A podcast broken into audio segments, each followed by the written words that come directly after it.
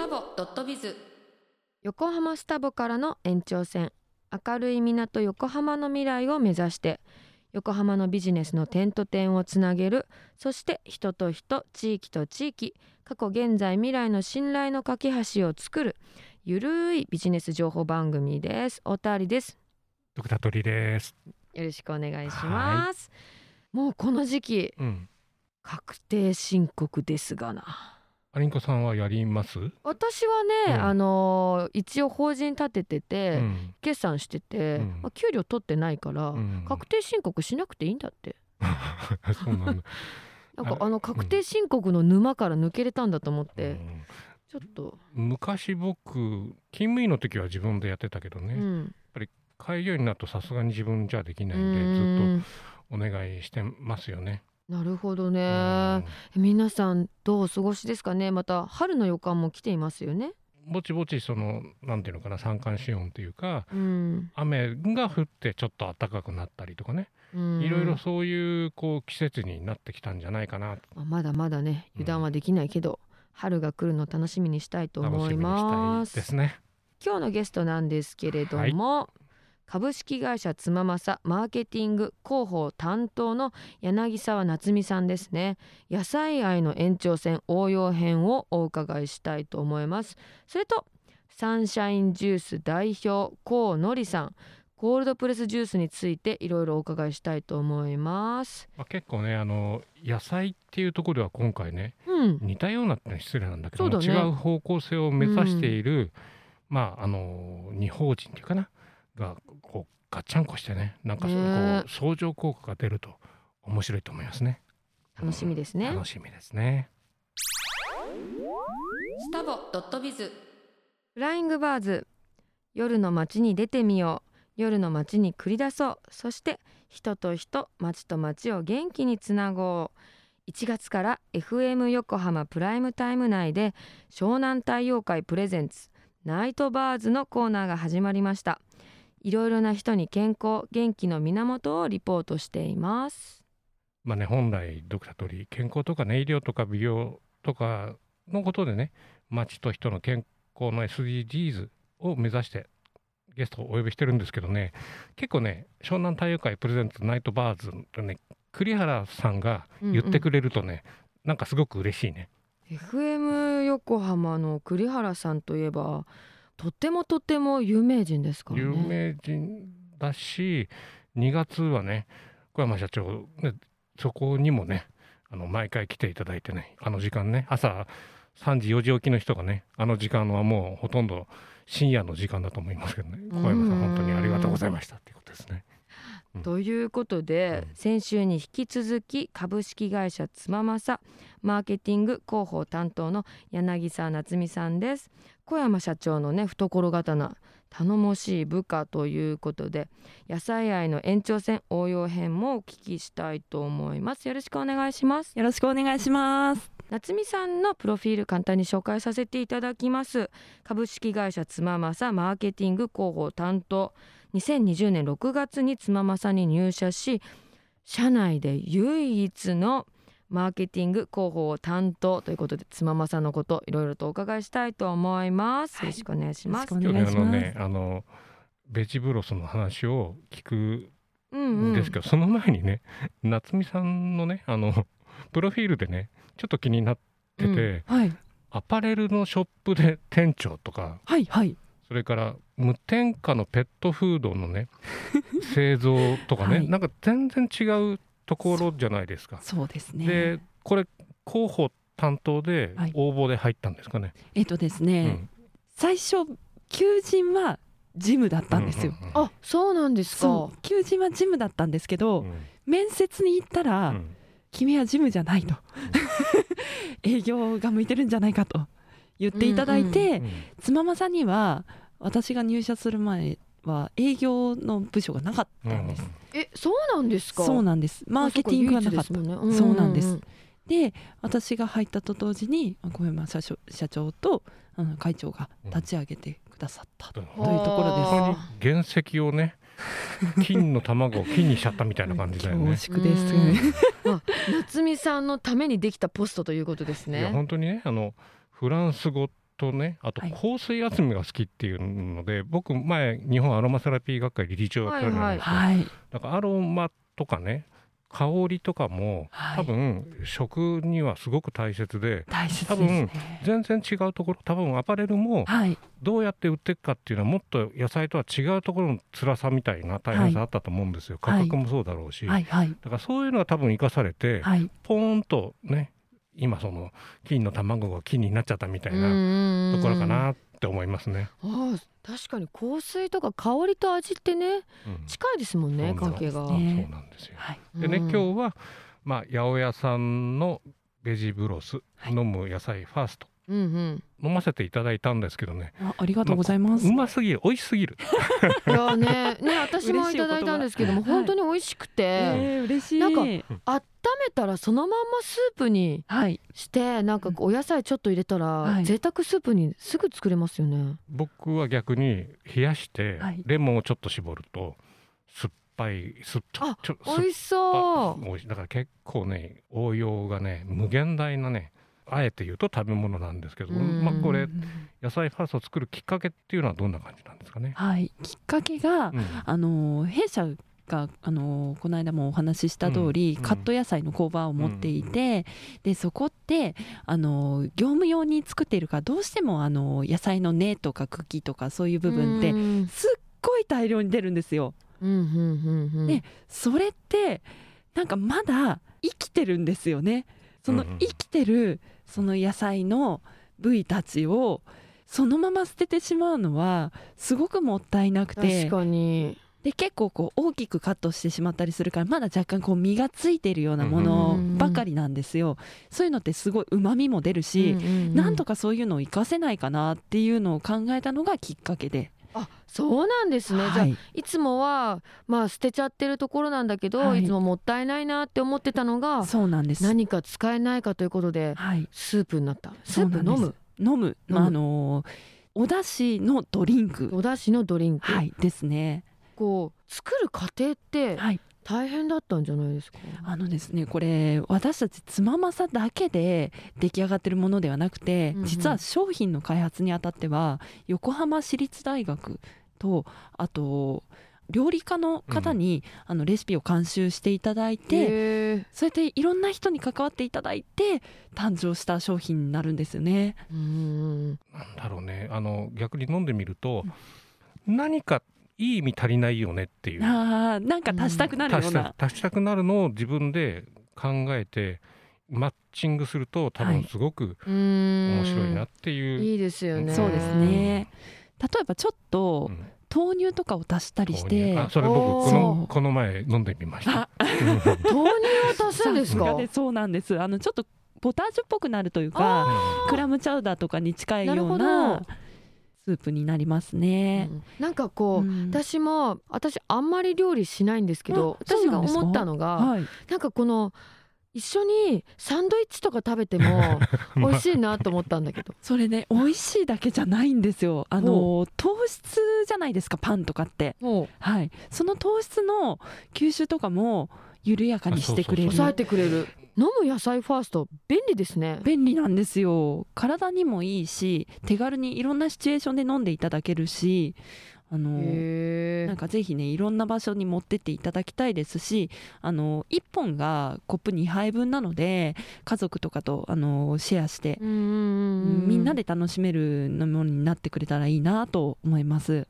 でうん。この飲む野菜ファーストなんですけどさっきそのフードロスの観点っていうところでお話しさせていただいたんですけどあの小さい枠で言うとそのつままさの社内で出た野菜のロスを活用したっていうところになるんですけど大きな枠組みで考えると生産者さんのもとで生産された野菜たちのロスをなくしていく少しでも減らしていく取り組みにちょっとつながっていければいいなっていう。これうん生産者さんっていうのははい。あの神奈川が多いとかこう全国なんですかね。あそこは全国の野菜になります。うん。国産の野菜になりいますね。やでも結構日本もねフードロス問題になってますからね、そうなんですよ。なんか一人一人がそこについて考えるきっかけにこの商品がなってくれればいいなと思ってますね。うん。逆にあれですよね。そのこのできたカスかな絞ったこのカスを極論堆肥にして、はい。その業業者さんっていうかな、はい。そこっとかに持っていくと、はい。もう本当に循環ができるじゃないですか。コンポストですよね。ね、だから本当に、うんコンポスト、はい。だからそうすると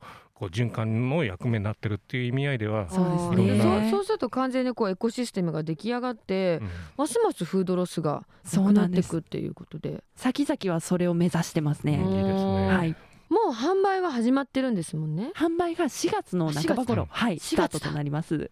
楽しみにしてて楽ください。しみですね。えっと販売方法はオンラインはいですか、あのその予定で動いております今あの販売を行っているマルシェだったりとか、うんそのイベントでもちょっとこうあの試飲とかができるちょっとご時世になってればあのそういう展開もしてって皆さんにたくささんお試しいただければいいなと考えてます。これだって飲んだら美味しさがわかるから、そうなんですよ。買いたくなりますよおねっしゃる通りです本当に飲んでいただかないとうん。まず、そうですよね、はい。でなんかこうだんだんこう口コミで広がっていけばいいですよね。そうですね。まああのね健康にいいっていうとファスティング？これだいわゆる断食にもつ使うとかね。はい。いろんなこれ使い方出てくると思うし、はい。まああの旨味はね本当に難しくて、はい。あの味の素さんとかも、はい。まあ、最近のねはい。日経で出てたんだけども、ネスレに勝てないって言うんですよ。それやっぱり、やっぱりり味の素は、はい。まあ、合成を使ってるにしても、はい。全部じゃないよねっていう美味しいものを知ってるからはい使えない、でもやっぱりそれでも今美味しいものって香りもつけちゃうし、はい味もつけちゃってるじゃない、だからそれを一切しない。だから本当にね加工品ってはい。全部香りと味をつけちゃってるのが天然に持ってきてうまみを全部これで完結するっていうのははい。あえて言うとうまみ調味料天然うまみ調味料っていうかな、っはい。ていうところではまあ味の素さんの向こうを張ってね誇れる商品じゃないかなって僕は思いますよはね。い。化学調味料一切不使用なので、うん。体に優しくあの毎日続けていただきたいなっていうふうに思ってるんですよね。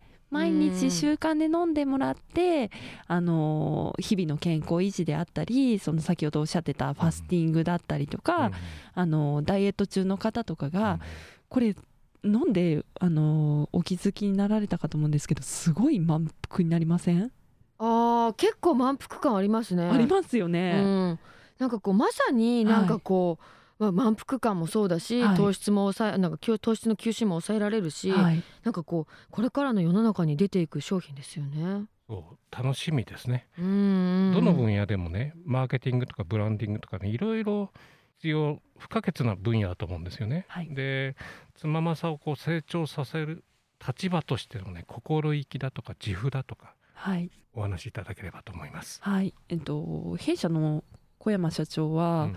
本当に体一つうでん。産地視察も全国飛び回ってますし、なんかその姿勢をあの受け継いであの私たちこう従業員一人一人もあのこう積極的にこう産地の情報をキャッチして外にこう出していく。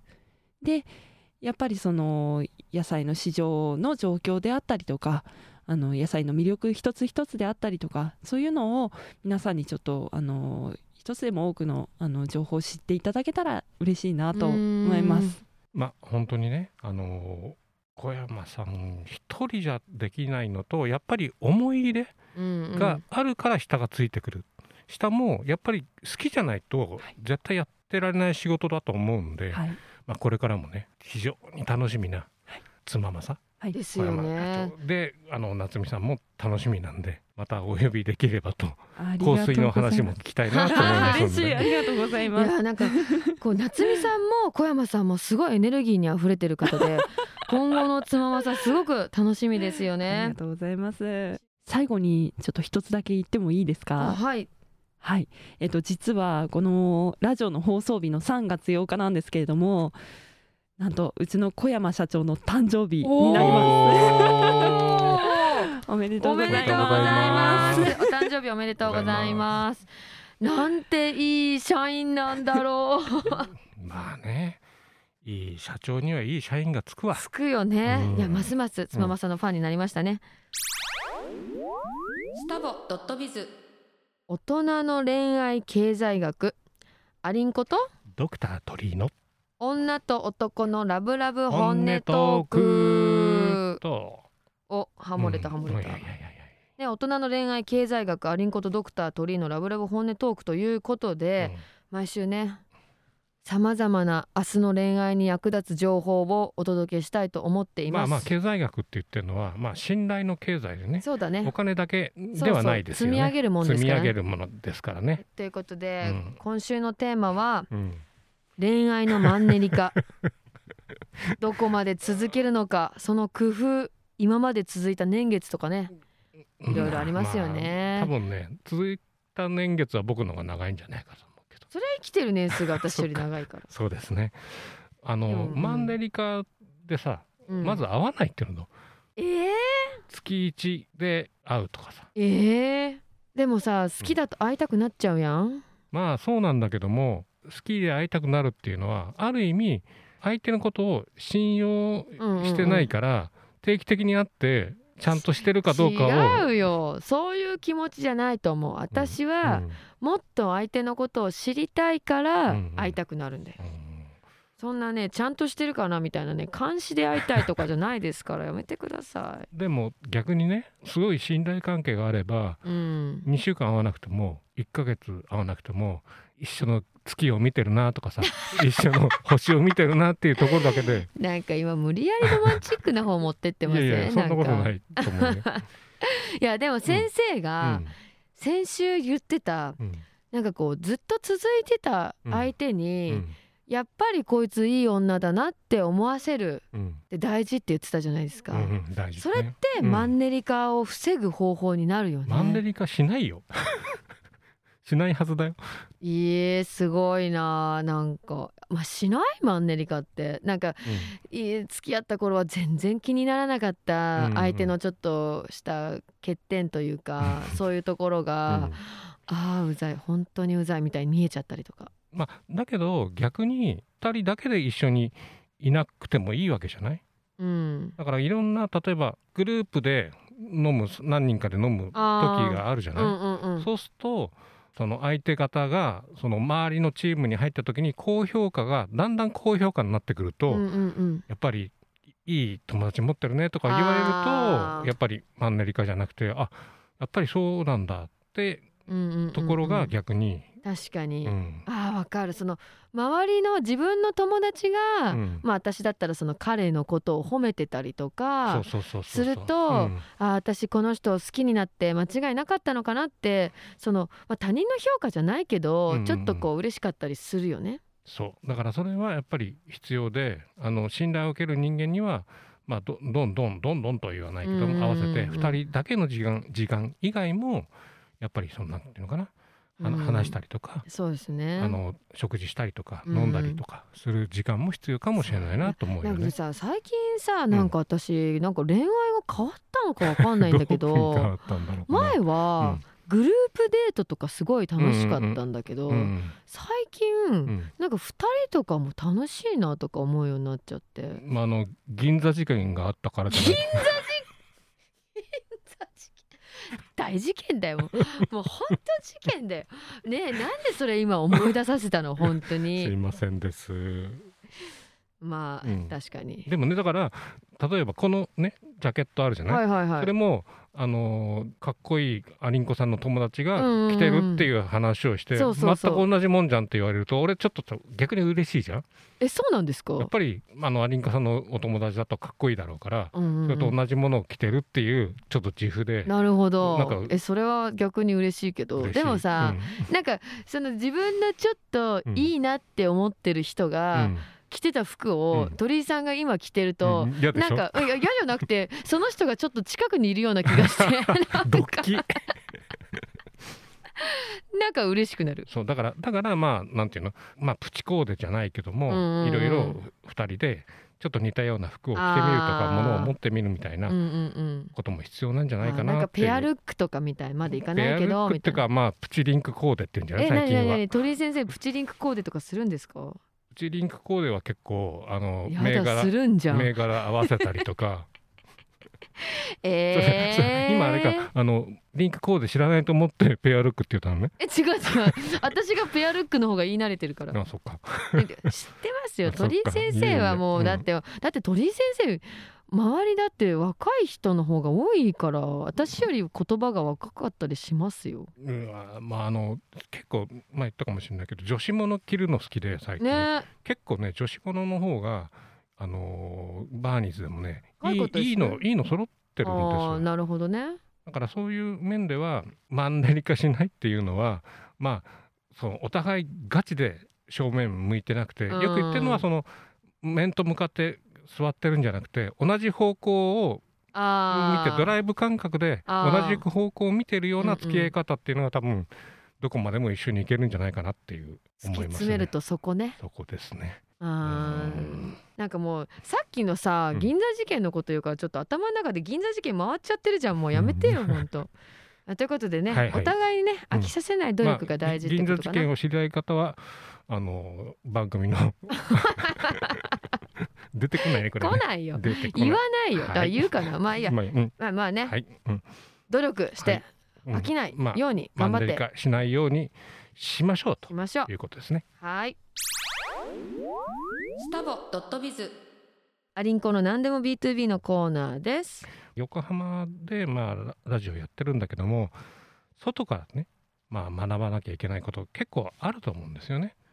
で今回は、あのまあ僕がお呼びしたんですけれども、まあ先週も来ていただきました高のりさんなんですけれども、やっぱグローバルだよね。うんうん。あのまああのいろんな世界こうまあ世界行かれてでまあ戻ってきてやっぱり日本の良さっていうところでまああのサンシャインジュースっていうまああのコールドプレスジュースを作られてあのわあの広めている方なんでまああの今日もよろしくお願いいたしますと。よろしくお願いします。よろしくお願いします。アリンコからプロフィールを紹介させていただきます。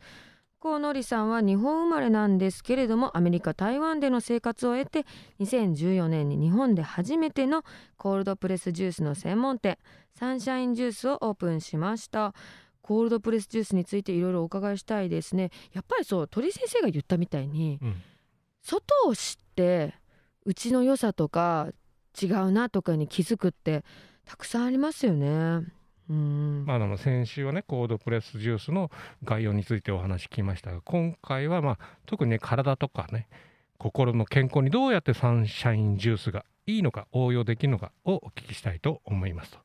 こうのりさんスポーツ結構好きですよね。好きですね。大好きです。はい。どどんな？えっと基本的にはなんか持久スポーツがすごい好きで長く動く結構スポーツですね。精神的に辛くなるやつですね。そうですそうです。ああいうのが結構好きで、あのだはい、はいはいやってますね。だだってここなプロフィールに書いてるアイアンマンもされるんですか？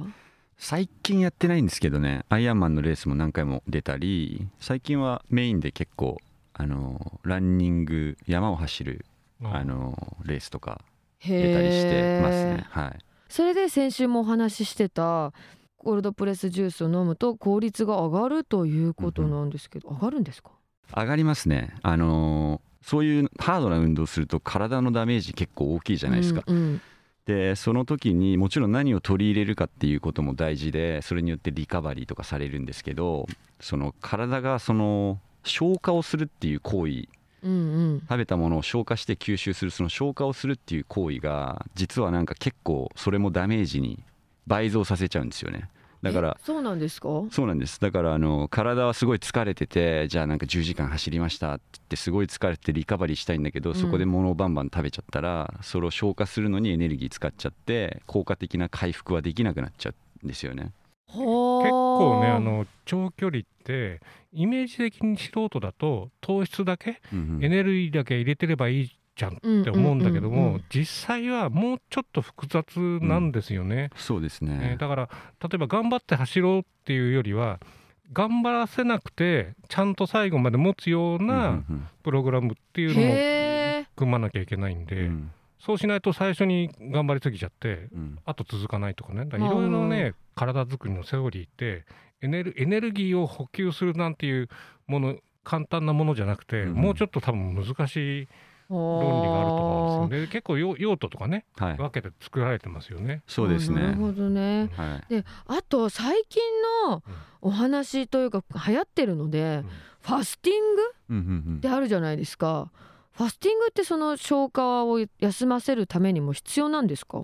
そうですね。あのー絶対必要だと思いますね。はい。ファスティングするんですか？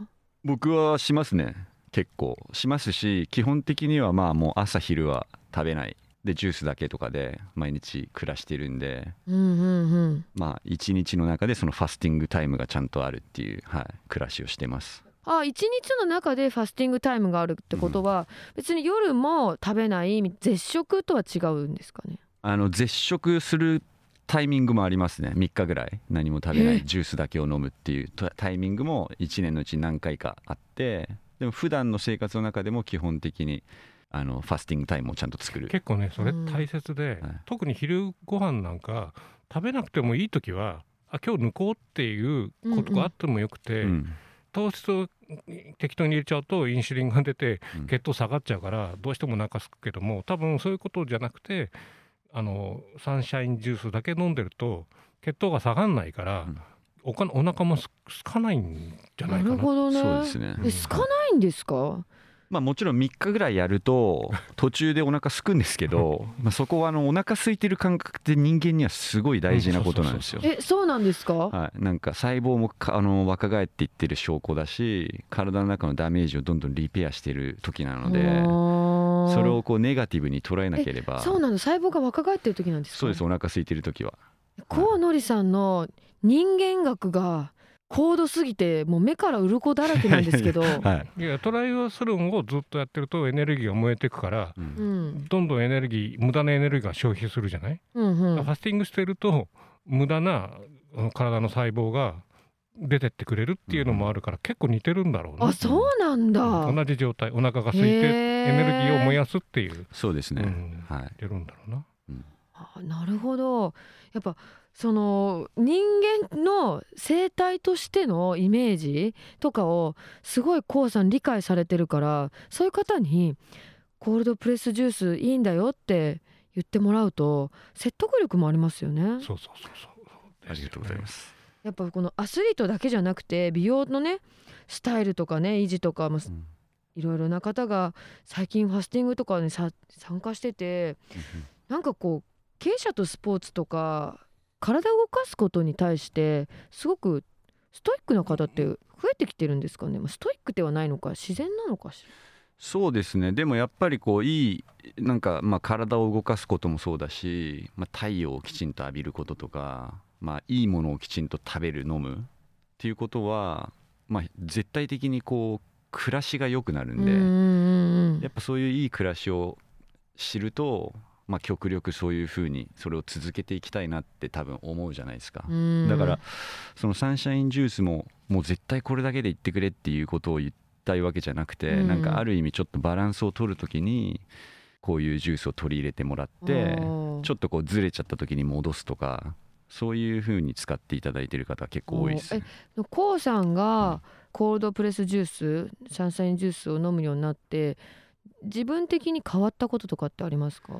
いやでも僕はもともとそういう暮らしを割としてたんで、はい、あのあんま変わんないですけどでもやっぱジュースやっぱこう10年やってるといろんなこうセクションがあってこうあもうこれダメかもみたいな。これもうやり続けることは難しいかもしれないっていう局面が何回もあったんですけどは経営としてですか？そうですそうです。ん。立ち上げの時とか、うん。そこからある意味ちょっとこう軌道に乗せたかうん。乗せてないかぐらいの時とかは、まあ結構そういうタイミングも今も全然あるんですけどでもなんかそういう時にやっぱジュースを飲むとやれる そうそうそうあこれ自分が飲みたいからやってんだよねっていうところにこう戻れるんでこうやれるっていうのは何回もありましたね。自分が好きだからこそ自分が一番そのコールドプレスジュースサンシャインジュースのファンだからできるっていうことですよね。僕多分日本で一番コールドプレスジュース飲んでます。そ それはそれはそれはそうそうだとは言わないだろうけども、はい。そんぐでらいもうん。そのよくあるこれって儲かりそうだからやるっていうことではなくて本当にそのものが好きでそのものの効果を知ってるからそれを経営してる人がやってるのって捉え方が違いますよね。まあこれね本当にねあのまああえて経営ってお金の話じゃなくてねやっぱり好きっていうか自分に合っていることじゃないと続けられないと思いますよね。そうですね、うん。はい、だからそういう見方でこう、コールドプレスジュースっていう、まあ、ある意味そのビジネスを考えると、うん。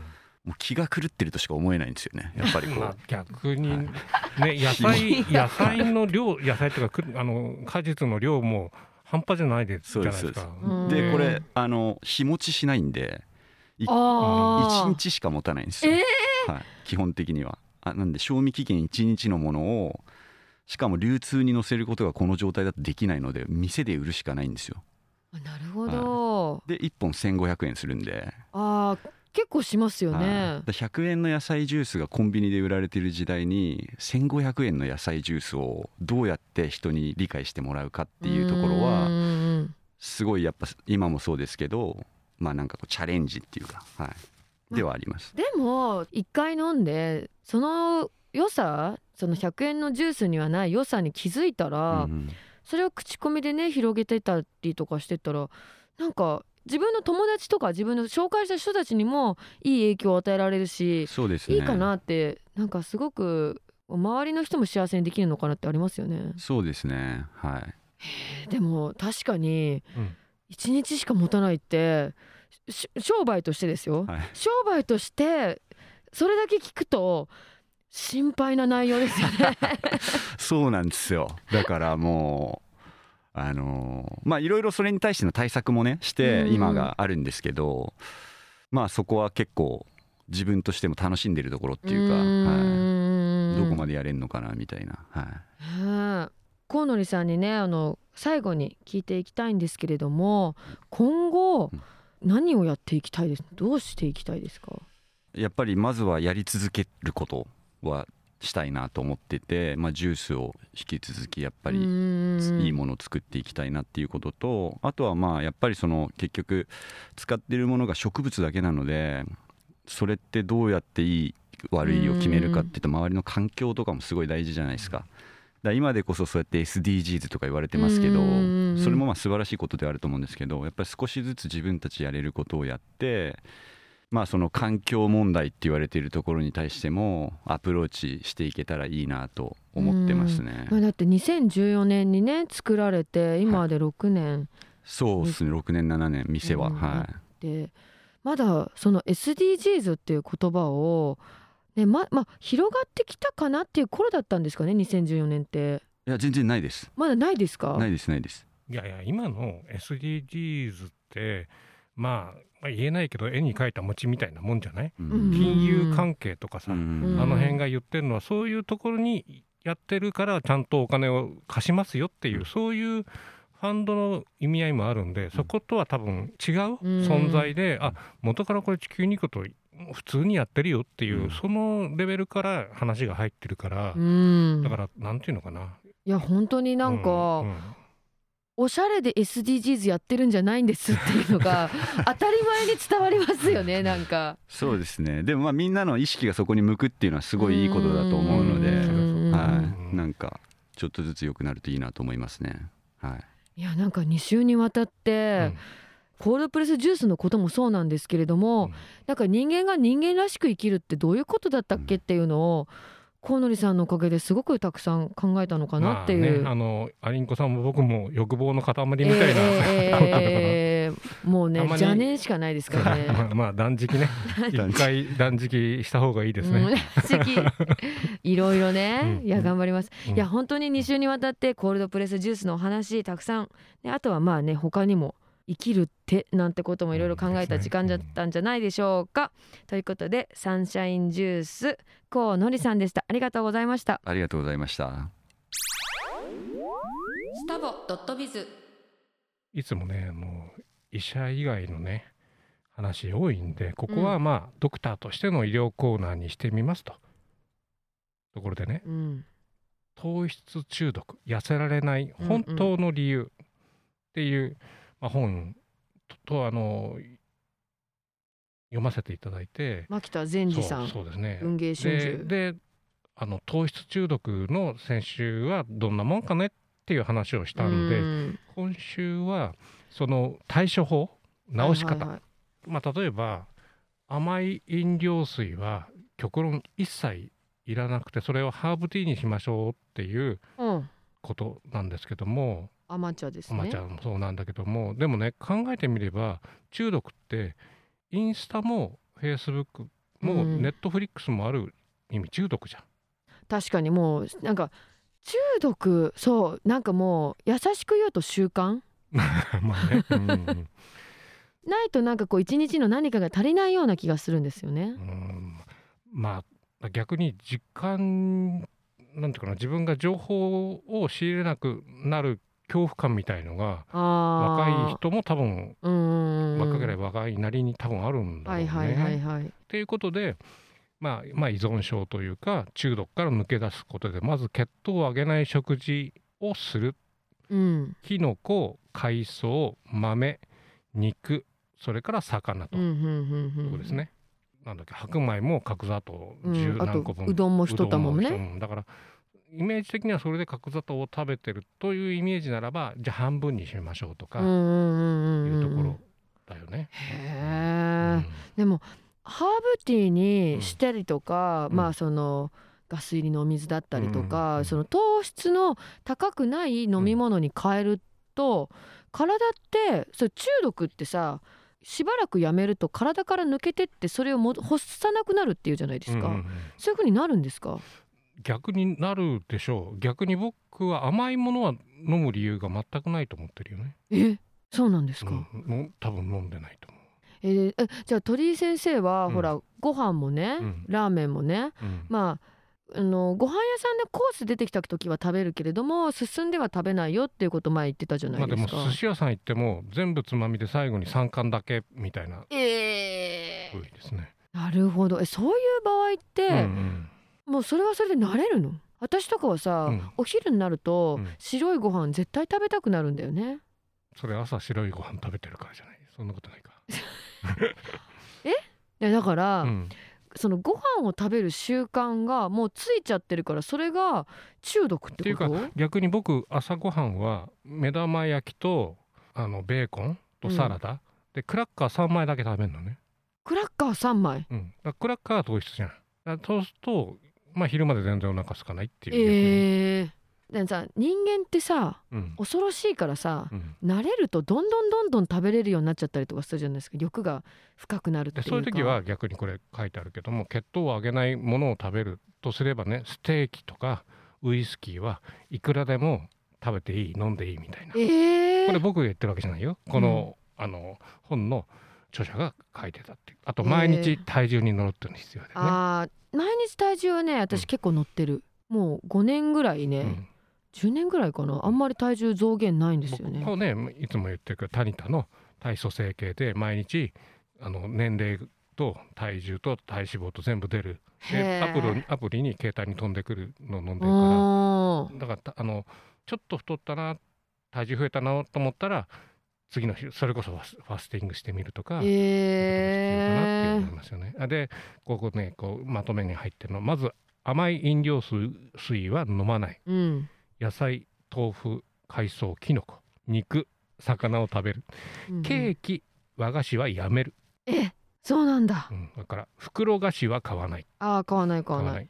ご飯パン麺類はできるだけ食べない。えそりゃ無理だよ あと蒸留酒は大丈夫。うんまあ多分ワインとか、えー日本酒よりは蒸留酒の方がいいしいいけども、まワイン日本酒は醸造酒だもあ、んね、ウルトラブルットみたいに3グラムしまでしか入ってない、あのロランペリエのシャンパンもあるんで、うん。まあ選んで飲んでくださいってことになるだろうな。うんうんうんうん。でリバウンドしても頑張るっていうのはさっき毎日体重測ればあと次の日はファスティングうんうんうんうん。タイム、でもやっぱり体重計毎日乗るといいよね、いいですね、うん、あと痩せたら起きるプラスのことを考えるっていう。あじゃああの服が着れるようになるとかね。あの昨日かな？あまあ前か。あの間野に行った時にいつも履いてるパンツうん。がちょっとベルトが結構緩くなってええ。二穴小さくなったんあですよ。すごい。でいつも履いてるブランドのパンツがその下がなくてもうこのパンツはこれより大きいのしかないんでへここではないですすって言わ痩れてせたんじゃん。痩せすぎなんみたい。いやそんなに痩せないでくださいって 言われて。そうですよ。うん売る側からしたらどんどん売るものが減っていくじゃないですか、だからまあねとあの糖質制限しなきゃいけないっていうのはやっぱりね肥満は万病のもと以上の問題があるし、うん。免疫低下も起きるし腎臓が悪くなったり、うん。まああの抗酸化って酸化っていうじゃないあのはいはいはい。酸酸化と糖化っていうのがあって脂肪と、えー糖を一緒に食べるとすごく美味しくて、うん。あの焦げたメイラード反応みたいな。油と炭水化物が焼けるのが美味しいんだ。それがすごく体に良くないんで。でもそれが美味しいんだよね。そうなんだよね。でもまあねその、やっぱりねこうやって気をつけるっていうの大事だよね。だからあのなんてリバウンドしないように毎日毎日、まあ、気をつけるっていう、うんうんまあ、コウノリさんも言ってたかもしれないけども完全なビーガンじゃなくてもいいけれども日々やっぱり生活の質食べる口に入るものを気をつけながら食事をしていくっていうのが必要なんじゃないかなすねと思いますね。まあ今後はね医療相談とかいろいろ考えて心と体の持続的健康を目指しましょうというところで医療法人社団相談対応会ドクタートリーでした。スタボドットビズそれでは、えー、と私から告知させてください。えっと毎週水曜日24時半から30分の番組をラジオインター FM でやっています。えー、と毎回さまざまなゲストをお迎えするんですけれども海外で活躍する日本人経営者にスポットを当てて毎回紹介させていただいています。今週はファンジャパン代表の五北さんということでマレーシアクアラルンプールでえっと、日本にはあるけれども海外にはないっていうねまだまだ日本の可能性を広げられるであろうというお手伝いをしている五北さんにいろいろあのインタビューしています。あのイスラム教がね結構普及しているので、うんうんうん。クアラルンプールはそれのハラル認証のお話なども聞いてますんで聞いてください。ドクター鳥からは？まあ、あのここではねメディカルハーブティーアマちゃんの紹介をさせていただきますと。